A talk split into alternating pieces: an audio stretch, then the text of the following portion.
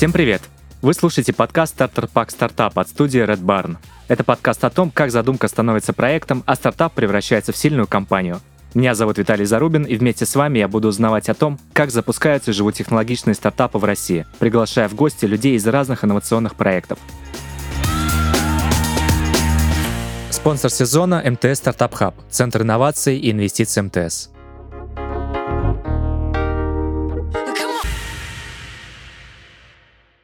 И сегодня у меня в студии Михаил Шперлинг. Михаилу 16 лет, он уже три года как запускает стартапы. Сейчас он раскачивает идею с написанием текстов при помощи нейронных сетей по названием AI Disraeli. Михаил, привет! Хочу попросить тебя представиться и рассказать немного о себе.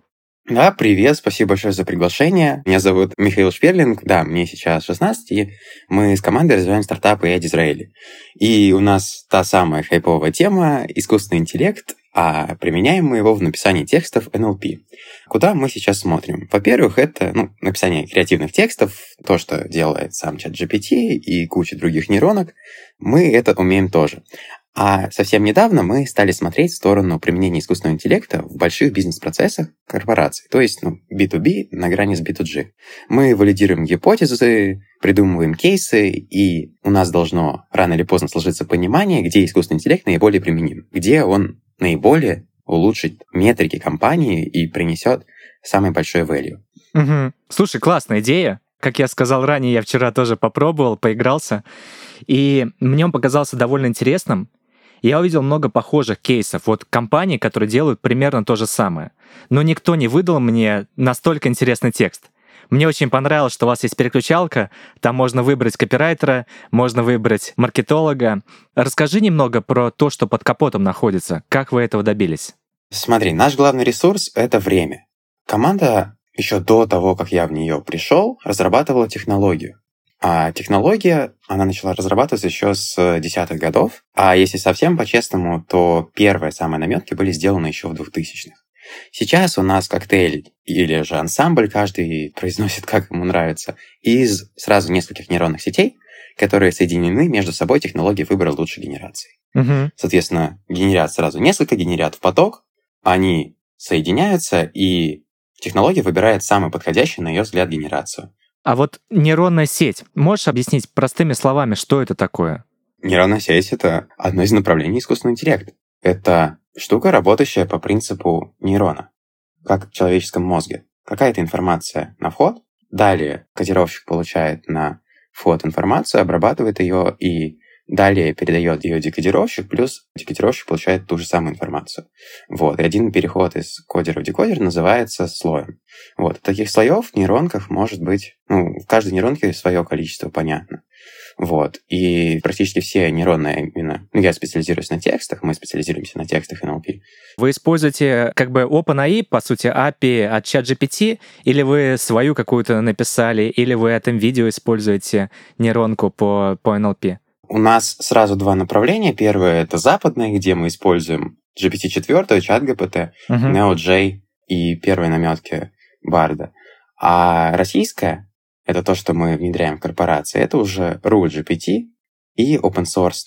Uh-huh. Alpaca, Neo и J. Вот. К тому же у нас есть своя максимально слабая модель, которую мы назвали Аврора. Она настолько пока что ничтожная, но 6 миллионов параметров это вообще ни о чем. И генерит она пока что плохо, но мы планируем нашу прибыль направлять в развитие этой самой модели и постепенно увеличивать ее долю в коктейле. О, прикольно. Слушай, то есть 6 миллионов если я правильно помню, вчера я читал, что чат GPT обучен на 500 миллиардах.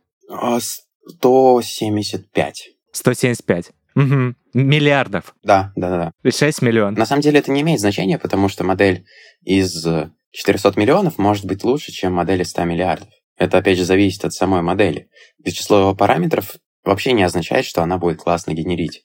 Mm-hmm. Если взять антропик, то сколько у него тоже 540 миллиардов, ну тут я, кстати, могу ошибиться, но генерит она послабее, чем даже чат GPT на 175. Вы, получается, работаете с несколькими нейронками, а в двух словах можешь поделиться инсайтом, с какой работать проще, какая выдает лучшие фразы, с чем работать комфортнее? Мне с Neo, честно. А команда говорит, что чат GPT пока что лучше, но что важно, она требует тюнинга дополнительного. Вот, и мы этим как раз тоже занимаемся. То есть у нас еще и дотюненные модели, о чем я не сказал ранее. Вот. Но этим мы, наверное, добиваемся преимущества, что мы как агрегатор AI-технологий под разные применения. То есть, что позволяет конкретно этот коктейль? При отвратительном промпте он выдаст текст лучше, чем какая-то голая нейросеть. Он выдаст текст с большей уникальностью, потому что он натюнен на то, чтобы писать более уникальные тексты. Тюнинг — это вот плагины, которые есть э, в э, ChatGPT? Нет, это supervised fine-tuning. Это дообучение модели на основе какой-то дополнительной информации, которую мы несем. К примеру, можно обучить модель генерить продающие тексты, просто собрав датасет, обучающую выборку из примеров продающих текстов. Но их должно быть прям очень-очень много, чтобы а, понимала нейронка, этот текст продающий или же этот текст какой-то слишком странный, чтобы называть его продающим. А чем ты занимаешься в компании? За что отвечаешь? Ну, приходил я как операционный, head operations, вот. А сейчас уже переквалифицировался в CBDO. Угу. Мы очень классно распределили обязанности, и сейчас моя обязанность — это валидировать гипотезы, кейсы в корпораты, заходить в них, вот, и придумывать какие-то коллабы с ними. Скоро на мою долю выпадет фандрайзинг. Надеюсь, он пройдет успешно. Слушай, у меня вопрос этот в конце находится, но у меня прям... Я не могу, не могу избавиться от этого вопроса. Ты в LinkedIn писал, что в нашей стране не готовы к молодым предпринимателям. И сейчас ты там как SEO, но при этом в другом мире готовы. Писал такое? Но, возможно, это год назад откровенничал слишком. Ну, просто ты довольно молод, ты SEO. А, ну, я не SEO, я не SEO ваш Ну, Chief Operation Officer, я имею в виду. Ну, да. Как на тебя смотрят коллеги, как на тебя смотрят заказчики? Сталкивался ли с тем, что просто не слушают в силу возраста? Слушай, год назад, да. Были прям откровенные случаи. Я больше скажу. Примерно полгода назад, а может чуть больше, когда мы пытались поднять наш первый раунд, но потом решили его не поднимать, а поднять летом на более выгодных условиях, инвестор отказал, причем достаточно известный, отказал напрямую по причине того, что ну, мне нет 18. Ну, mm-hmm. это юридическая, опять же, особенность. Mm-hmm. Я спросил, а если я выйду из проекта, то зайдешь? Он говорит, ну, будем обсуждать. Часто такое случается? Ну, предвзятые отношения, конечно, есть. Но я все-таки стараюсь брать экспертизой. И тут, опять же, два очень разных мнения. С одной стороны, ты должен продавать свой продукт, пока ты чем-то отличаешься от остальных, и этим отличием можно оперировать. А с другой стороны, как бы это отличие не сделало твоему продукту хуже. В том плане, что с тобой не будут общаться, там, с тебя mm-hmm. будут считать как какого-то ну, малолетку, которая не может просто иметь хорошую экспертизу. Но я стараюсь все-таки доказывать, что я на таком месте не случайно, и что могу принимать и брать на себя настоящую взрослую ответственность и принимать взрослое осмысленное решение. Угу. Спасибо, спасибо за ответ. Ты также вот в этом посте, видимо, который я и прочел, ты написал про, про деньги и про то, что власть обманчива. А, видимо, ты с чем-то столкнулся. Можешь вот эту мысль раскрыть? А мне показалось тоже очень интересной. Про то, что власть обманчива, что ты подразумеваешь под властью? То есть именно власть, которая дана из-за денег? Да, да, да. Ну, конечно. Вот смотри, приведу совершенно наглядный пример. Когда в январе я сначала стал одним из трех победителей статвеста на ВТБ-арене, там 10 тысяч человек выступало, вот, 8 финалистов, вот, я стал вторым, ну, соответственно, в тройку победителей вошел. И после этого сразу несколько чуваков сказали, мы с тобой закрываем раунд. Uh-huh. И спойлер-раунд мы этот не закрыли, потому что каждый из этих чуваков оказался настолько уникальным, что с ним раунд закрывать мы не захотели. Соответственно, решили это перенести на лето. Но это считалось как провал, потому что конкуренты в это время закрывали просто 100-миллионные раунды при никакущей выручке. И вот я думаю, а могло же нам повести? Могли же мы получить эти деньги и могли мы получить шанс бороться с конкурентами полностью на равных? Но тут я представляю, а что бы с нами было? Как бы мы их тратили? Какой же у нас в этом опыт? У меня лично вообще никакого. То есть совершенно минимальный, только на условиях чуйки. Угу. Но чуйка абсолютно ничего не значит. Может быть, жизнь меня должна научить, как правильно работать хотя бы без денег, и тогда я уже пойму, что бы я делал с деньгами. Слушай, прикольная мысль, интересно очень, ты завернул. Мы могли бы все потратить просто впустую. Мы могли бы ничего с этого не получить и как-то очернить свое имя и репутацию и так далее. Ей дорожить нужно. Может быть, нам просто показала то ли судьба, то ли жизнь, что стоит все-таки чуть-чуть подучиться, получить хотя бы какой-нибудь опыт, и с этим опытом уже владеть а, большими деньгами, не сознаваясь. Потому что я даже боюсь представить, каким бы я стал ЧСВ, закрою мой раунд, победи я там-то, там-то, там-то. Вот, а с раундом это, наверное, дорога в 30-30, и это вообще даже страшно представить. Спасибо большое за ответ. Мне прям очень понравился ход твоих мыслей. Вернемся тогда к стартапу. В итоге-то раунд вы привлекли? Ну, мы решили, говорю, на лето отложить. Вот, но уже сейчас мы собираем такой синдикат. На лето получили уже несколько «да». Ну, Надеюсь, что закроем, но даже без этих денег мы проживем. А расскажи чуть более подробно, куда вы сейчас идете со стратегической точки зрения. Вот у вас есть несколько нейронок, есть э, желание в- в- вкладывать, инвестировать в свою собственную. Какой конечный клиент? Вот расскажи немножко про tractions, а, такие показатели. А сейчас, если смотреть на B2C, то у нас, по-моему, 7 тысяч пользователей. Не проверял последнее, но бот дымится ежедневно, но мы особо им не занимаемся, и вообще на B2C мы, если честно, подзабыли. Мгм. Вот. А все почему? К нам пришло осознание, что все большие деньги и возможности, скорее даже возможности, лежат в B2B близко к B2G. Соответственно, это большие корпы, enterprise продажи. Вот. В них мы хотим идти, в них мы идем. Мы пилотируемся, правда, пока бесплатно, но я надеюсь, что на этой неделе уже исправимся. Мы придумали классные кейсы с достаточно сильным улучшением метрик в корпорациях. Я, наверное, пока не буду о них говорить, чтобы не сглазить, но я уверен, что скоро, наверное, мы соберемся еще раз, и я расскажу уже подробно о том, как мы что улучшаем. Очень на это надеюсь. А можешь Не, обязательно, обязательно. А можешь рассказать, если не секрет, эм, с каким применением вы заходите в B2B либо в B2G? Ну, пока что наш заход, я его называю с ноги, выглядит так, что там «Привет, мы по нейронкам можем все, что захочешь с текстами. Мгм. Можем сделать, к примеру, вот это, это, это, или то, что тебе нужно. Давай общаться». А какие прикладные кейсы они запрашивают? Слушай, те, кто знает, что это такое, скорее всего, уже это внедрили. Но пока таких нет. То есть нужно объяснять, что это и как это работает. И пока что никто не запрашивал никакие кейсы, все говорили «Ну, классно с нашими текущими. То есть есть один человек предложил очень-очень классную идею, о которой мы ранее не додумывались. Вот, и сейчас мы ее тоже пилотируем.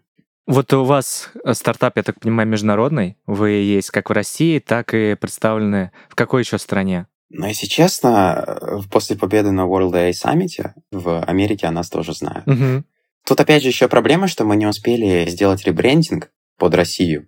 И теперь мы, и я Израиля, он теперь в Америке пошумел, и в России. И пока нам никто палки в колеса не вставлял. Но это не значит, что не будет вставлять завтра, послезавтра и через месяц. Поэтому, скорее всего, нас ждет ребрендинг. Ребрендинг достаточно большой. Вот. Тут опять же спорный вопрос, что если нас загуглить, то сразу пять страниц информации в Гугле, ну, это было месяц назад, сейчас, наверное, еще больше. И западные инвесторы, там, Телефоника какая-нибудь, Мгм. Orange, Carrefour, они, я больше чем уверен, что они будут это делать. Будут мониторить российские СМИ, знаешь, что там а, команда фаундеров, часть выходца из России. Я даже не хочу представлять, какая у них будет реакция, и поэтому я все-таки думаю, что, возможно, придется сделать ребрендинг под Америку. То есть я Израиле все-таки в России. Мгм. Но в чем еще прикол? Почему мы хотим я Израиле делать под Америку? Как вообще это название придумалось? Нам сказали придумать максимально тупое название, чтобы вы запоминались. А так как SEO-фаундер — это президент литературной палаты России, и хорошо там знает политиков, писателей и так далее, то почему бы не сделать AI Дизраэли? Потому что Бенджамин Дизраэли, кто это? Это известнейший политик. Это чувак, который мог переубедить абсолютно любого в своей правоте Мгм. устной письменной форме. Он вообще такие гениальные тексты за секунду в голове придумывал, но никто с ним не может сравниться и не мог, и не сможет. Вот. Ну, человек не может, а искусственный интеллект может. И я Израиль. Правда, в чем проблема? Если первую букву второго слова присоединить к первому слову, то получится «помогите Израилю». Ну, это, конечно, классно, именно поэтому мы в израильской делегации на Ивотехе в Париже. Но это пока что единственный плюс, не знаю. На самом деле много народу, которые говорят, давайте просто поможем Израилю. В общем, с Израилем-то мы, ну, по факту никак не связаны. У меня тоже была первая ассоциация с Израилем, но то, что ты рассказал, это потрясающе. Это, это просто уникальный кейс, очень классно упаковано. Спасибо. Ну да, потому что как же нас... Мы самые запоминающиеся, наверное, на всех пич-сессиях, потому что, во-первых, малолетка представляет, во-вторых, это «Помогите Израилю», во-вторых, это, в принципе, новая хайповая тема, которая всем интересна. Это такое убийственное комбо.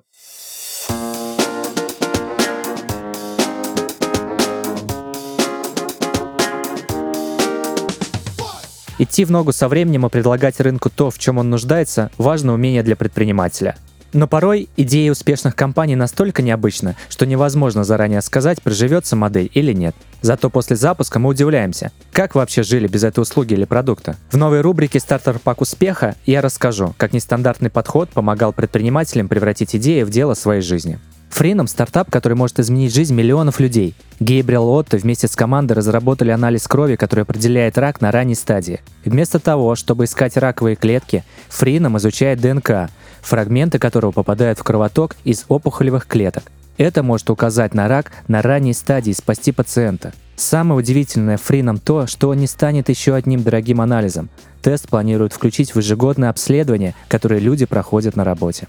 Смелый взгляд в будущее может стать основой для крутого стартапа. Но какой бы перспективной ни казалась идея, для ее реализации нужна поддержка. Сделать из стартапа успешный бизнес может партнер нашего подкаста МТС Стартап Хаб, Центр инноваций и инвестиций МТС. МТС Стартап Хаб работает со стартапами в двух направлениях, как венчурный фонд и коммерческий партнер. Венчурный фонд МТС инвестирует в стартапы из России и стран СНГ, в которых видит перспективу быстрого роста и синергию с экосистемой МТС. Проекты поздних стадий могут получить от фонда до 5 миллионов долларов. Коммерческое сотрудничество с МТС Startup Hub дает стартапам возможность протестировать свою бизнес-модель с помощью пилотного проекта, затраты на которые берет на себя Центр инноваций МТС. В случае успеха стартап может подписать долгосрочный контракт с МТС и масштабировать свое решение на инфраструктуре компании. Как МТС Стартап Хаб может помочь стартапам? Прежде всего, деньгами а стартапы, ставшие частью экосистемы МТС, получают доступ к API, каналам продаж, гранты на облачные сервисы и возможность запуска рекламных кампаний на платформе МТС Маркетолог на льготных условиях. Для стартапов МТС Стартап Хаб – это точка входа в МТС, экосистему номер один по работе со стартапами. Если у вас уже есть успешный бизнес, то развить его и сделать еще успешнее можно именно здесь. Убедитесь сами по ссылке в описании.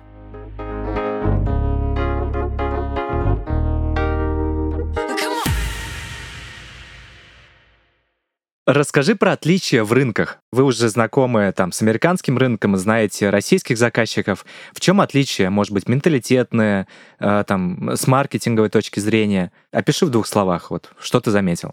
Хочу включить токсика. Американцы зажравшиеся, а Российские клиенты пока что не до конца понимают, что это такое. Угу. Вот. Почему? Американцам подавать сразу миллиарды параметров, уникальность текста под 100% и скорость генерации под э, миллион символов в секунду. Иначе они будут тебе улыбаться, но пользоваться тобой платить тебе не будут. Ну, это то, что я заметил. И тем более большие корпы, мы в них еще на Западе не заходили, но я подозреваю, что там будет примерно такой же разговор.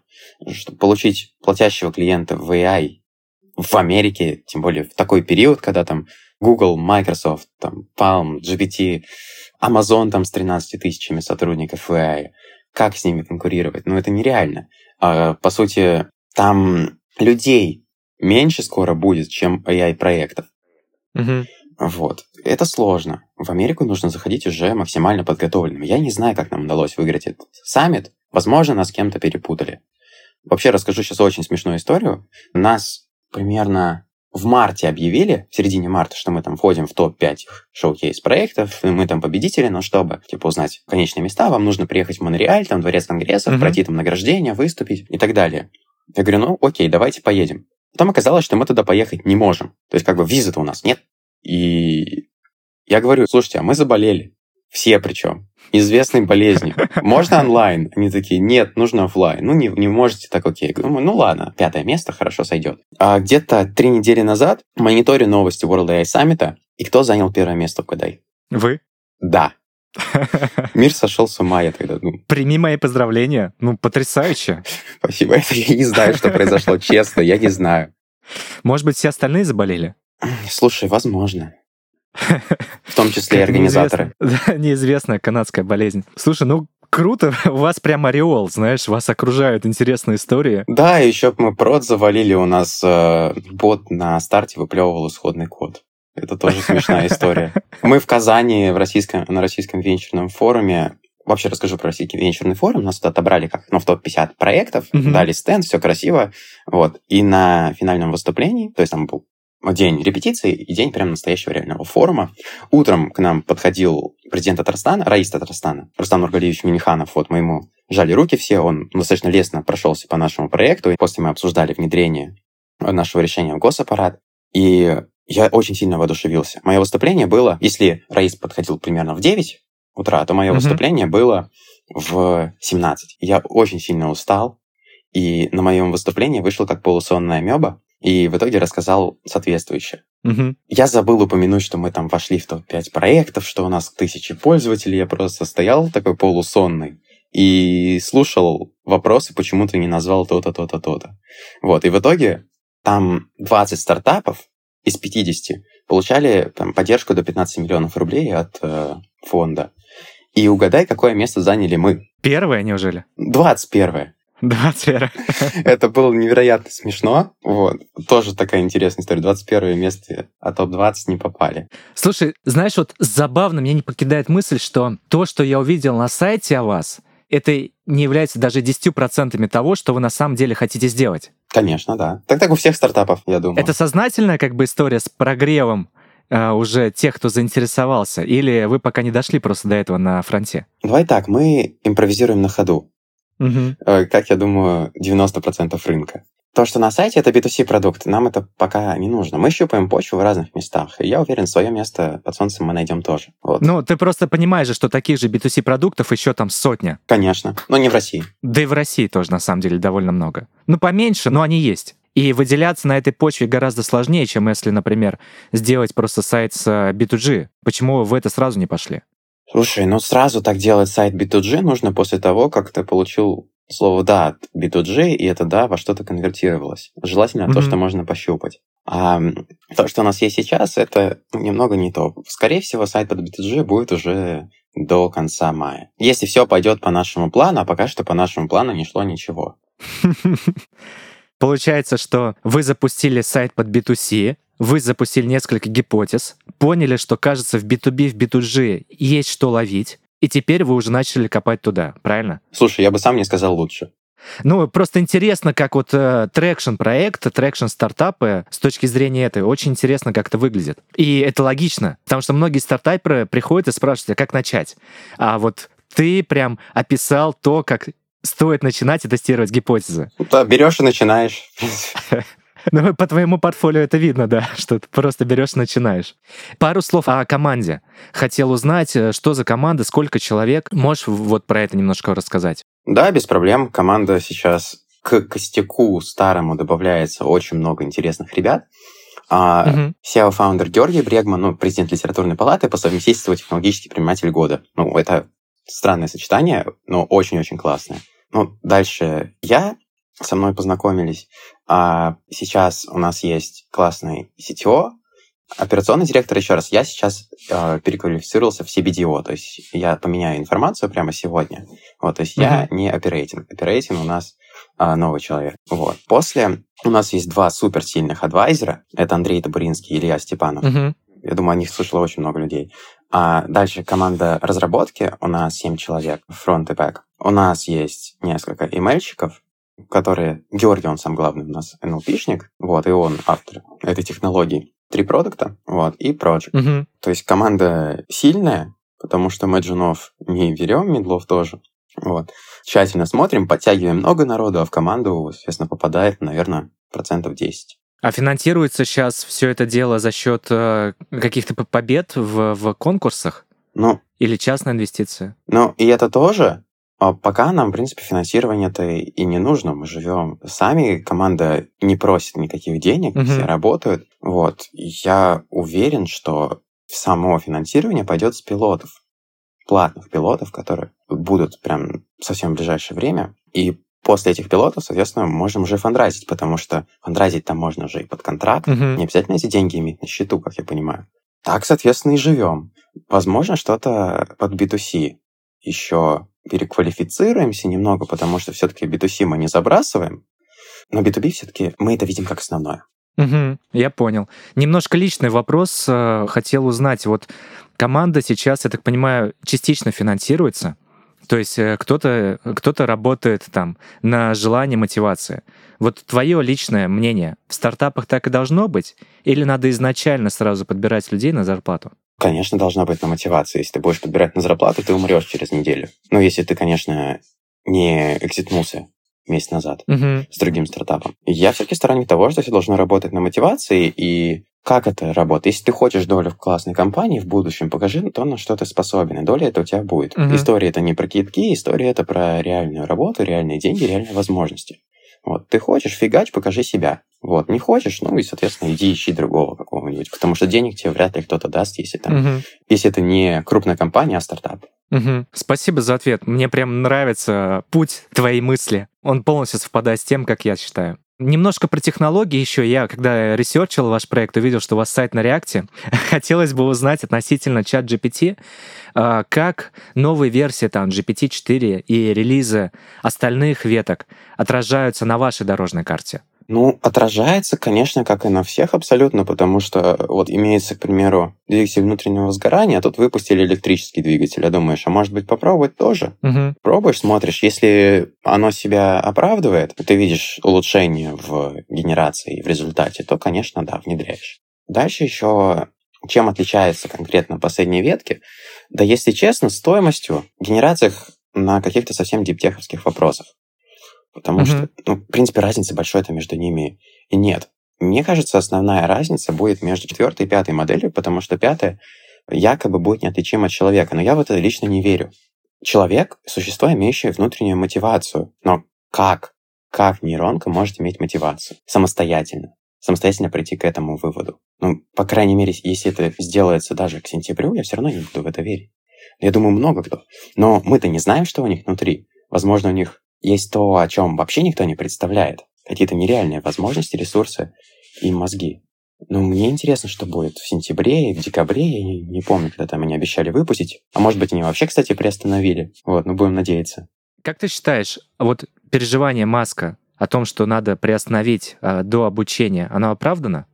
Ну какие там переживания? Он просто увидел уходящий поезд, и понял, что нужно как можно скорее запрыгивать и делать для этого абсолютно все. Вот. Поэтому тут скорее переживание вместе с желанием создать как можно скорее что-то похожее поучаствовать в этой хайповой гонке. Угу. Вот ведущий неизвестно куда, может быть, даже никуда. А переживания, конечно, но если смотреть с гуманистической точки зрения, они полностью оправданы. Потому что сколько людей уже потеряло работу, скольким людям нужно переквалифицироваться. Корпорациям не скажу, что все равно на своих сотрудников, но если они увидят способ тебя как сотрудника сместить, а, с помощью штуки, которая стоит 20 рублей, а тебе платят 80 тысяч, они это сделают на следующий же день. Угу. Ну, большинство. Вот. С точки зрения гуманистического подхода Маск прав. Нужно не сколько останавливать, сколько прям очень сильно регламентировать. Вот. И давать людям какую-то возможность, наверное, использовать эту нейронку не как заменитель себя, а как помощник. Потому что сейчас очень нехорошая тенденция, когда людей заменяют. Угу. И это прям максимально неприятно. Представь, у тебя было 40 тысяч сотрудников, ну вот, а выпустили GPT-5, который неотличимо от них, ты можешь 20 тысяч спокойно уволить. Я буквально вчера читал новость про забастовку сценаристов в Голливуде, что одно из их требований сейчас — это приостановить работу с искусственным интеллектом по написанию сценариев. Ну, конечно, так будет во всех сферах, я больше чем уверен. Если они не регламентируют, опять же. А с какими проблемами вы сталкивались вот при работе с чат GPT, например, при интеграции его? Ну, у нас не было пока никаких проблем. Возможно, они появятся. Mm-hmm. Но так как у нас, опять же, ансамбль из нейронок, если чат GPT упадет, с нами ничего не случится. Может быть, чуть-чуть будет генерить похуже, но это будет ну, очень незаметно. А как думаешь, подключение чат GPT к интернету сильно повлияет на его модель? Конечно. И выдаваемые результаты? Конечно, конечно. Это уже будет модель, которая будет иметь характер. Причем характер не всегда приятный, потому что мы же знаем, угу. то, что человек говорит в интернете, никогда не скажет никому в лицо, скорее всего. Вот. И представьте, если чат GPT получит доступ ко всем этим месседжам и поймет, что так можно. Это будет огромная радость Telegram ботов и их разработчиков и тех чуваков, которые там хайпятся на матерящихся нейронках во всяких ТГ-каналах больших. Это будет максимально интересный эксперимент.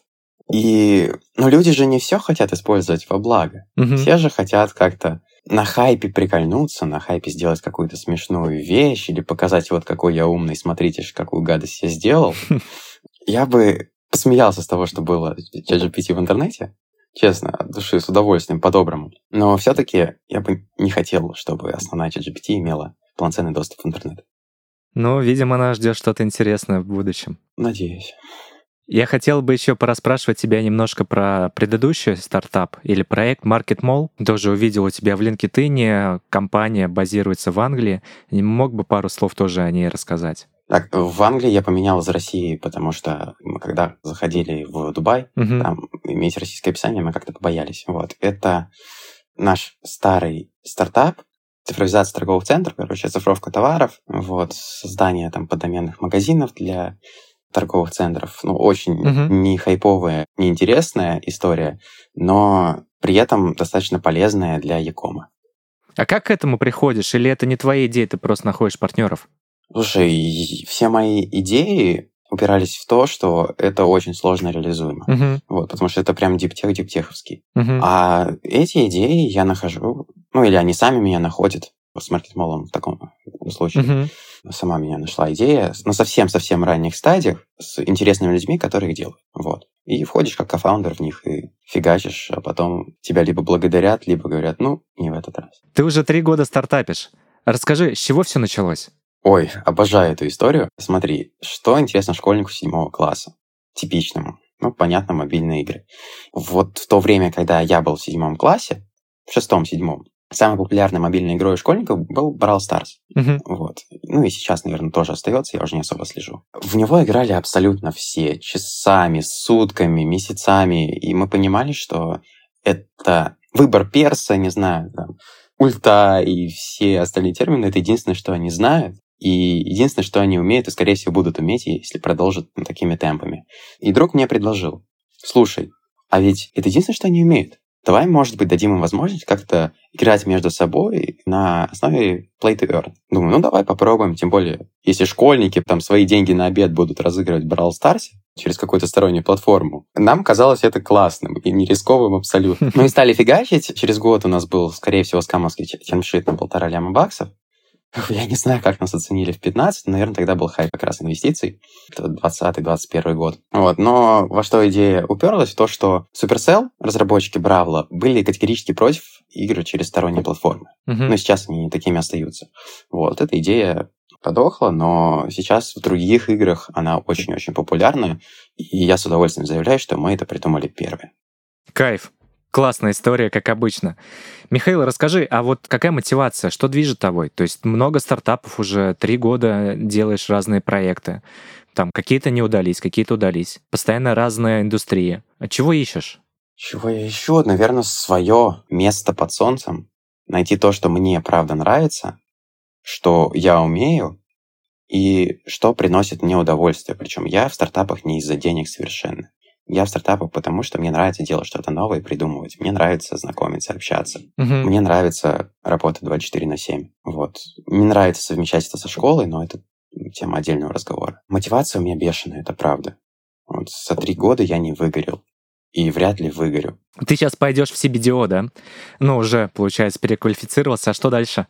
Хочешь э, стать владельцем продукта, партнером, мажоритарным, совет директоров? Ну, совет директоров обязательно. Как кофаундер, то он уже должен там быть. Угу. А что дальше? Не знаю, один бог знает, что дальше. А тебе важно развивать свою идею, либо чужую? Вообще все равно, если честно. Потому что ты можешь сильно проникнуться чужой, но можешь ненавидеть свою. Угу. Вот мы в программе «Стартер-пак стартапа», и я постоянно спрашиваю, что для тебя такое стартер-пак стартапа? Стартер-пак стартапа.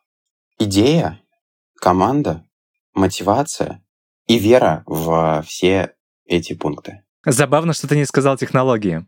Ну, это задача команды. Угу. Расскажи немного, кем вдохновляешься? Есть ли примеры, на кого ты смотришь и думаешь, вот хочу так же? Честно скажу, в последнее время у меня вообще нет времени смотреть, кто что сделал и как я хочу. Просто нужно делать свою историю, чтобы, возможно, через много-много лет говорили так про тебя. Угу. Потрясающий ответ. Ну, он часовочный немного, но все же очень хочется быть самим собой. Правильно, правильно. Это верный путь.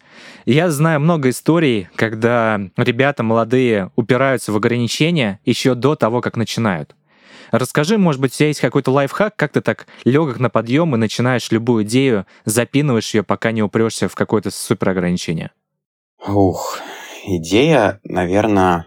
У меня есть большая мотивация, потому что я же общаюсь с очень многими сверстниками, ну и я вижу их жизнь, их приоритеты. И я сразу понимаю, что я не хочу быть таким, как большинство. Мне нужно что-то, что меня отличает. Мгм. И я упираюсь до последнего, потому что я тот, кто сдается только в самом конце. Ну, когда уже ну, абсолютно нереально. Вот. Я стараюсь выжать максимум из того, что начал. Потому что незаконченные дела это, это очень-очень плохо.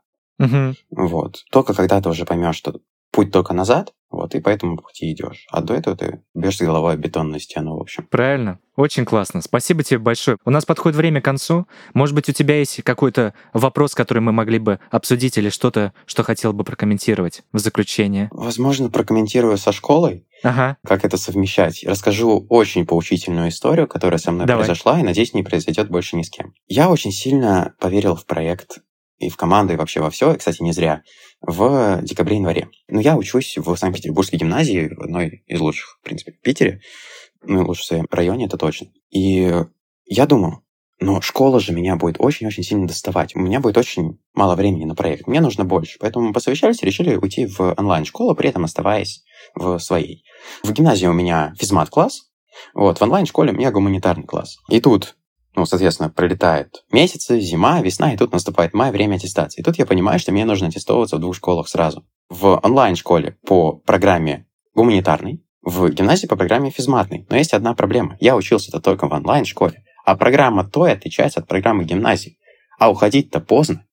И, то есть ты понимаешь, а как аттестация происходит? За полугодие, не за четверти. Это пять работ по каждому предмету, минимум, для выставления оценок. Мгм. А предметов-то сколько? Под двадцатник.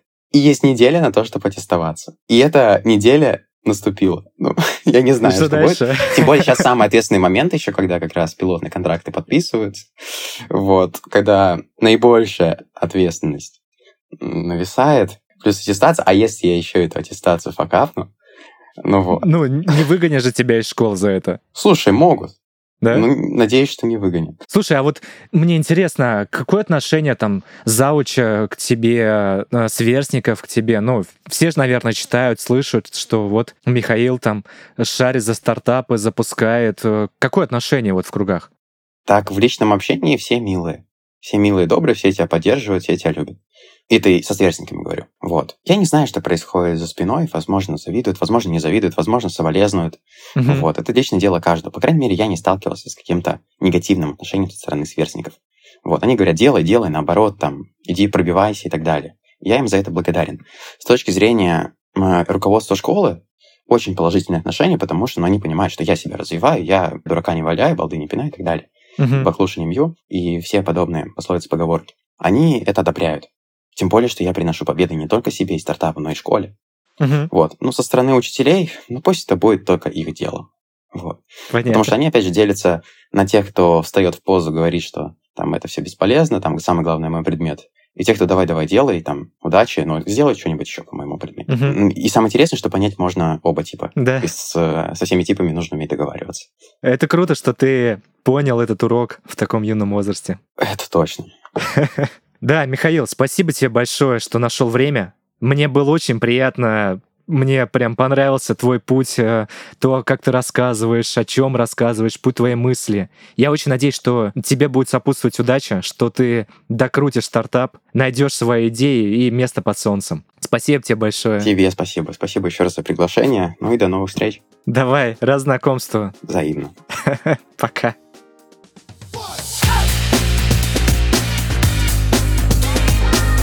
Это был подкаст «Стартер Пак Стартапа». Подписывайтесь на нас на всех популярных подкаст-площадках, ставьте звездочки и пишите комментарии. Для нас очень важна ваша обратная связь. До встречи в следующем выпуске. Пока.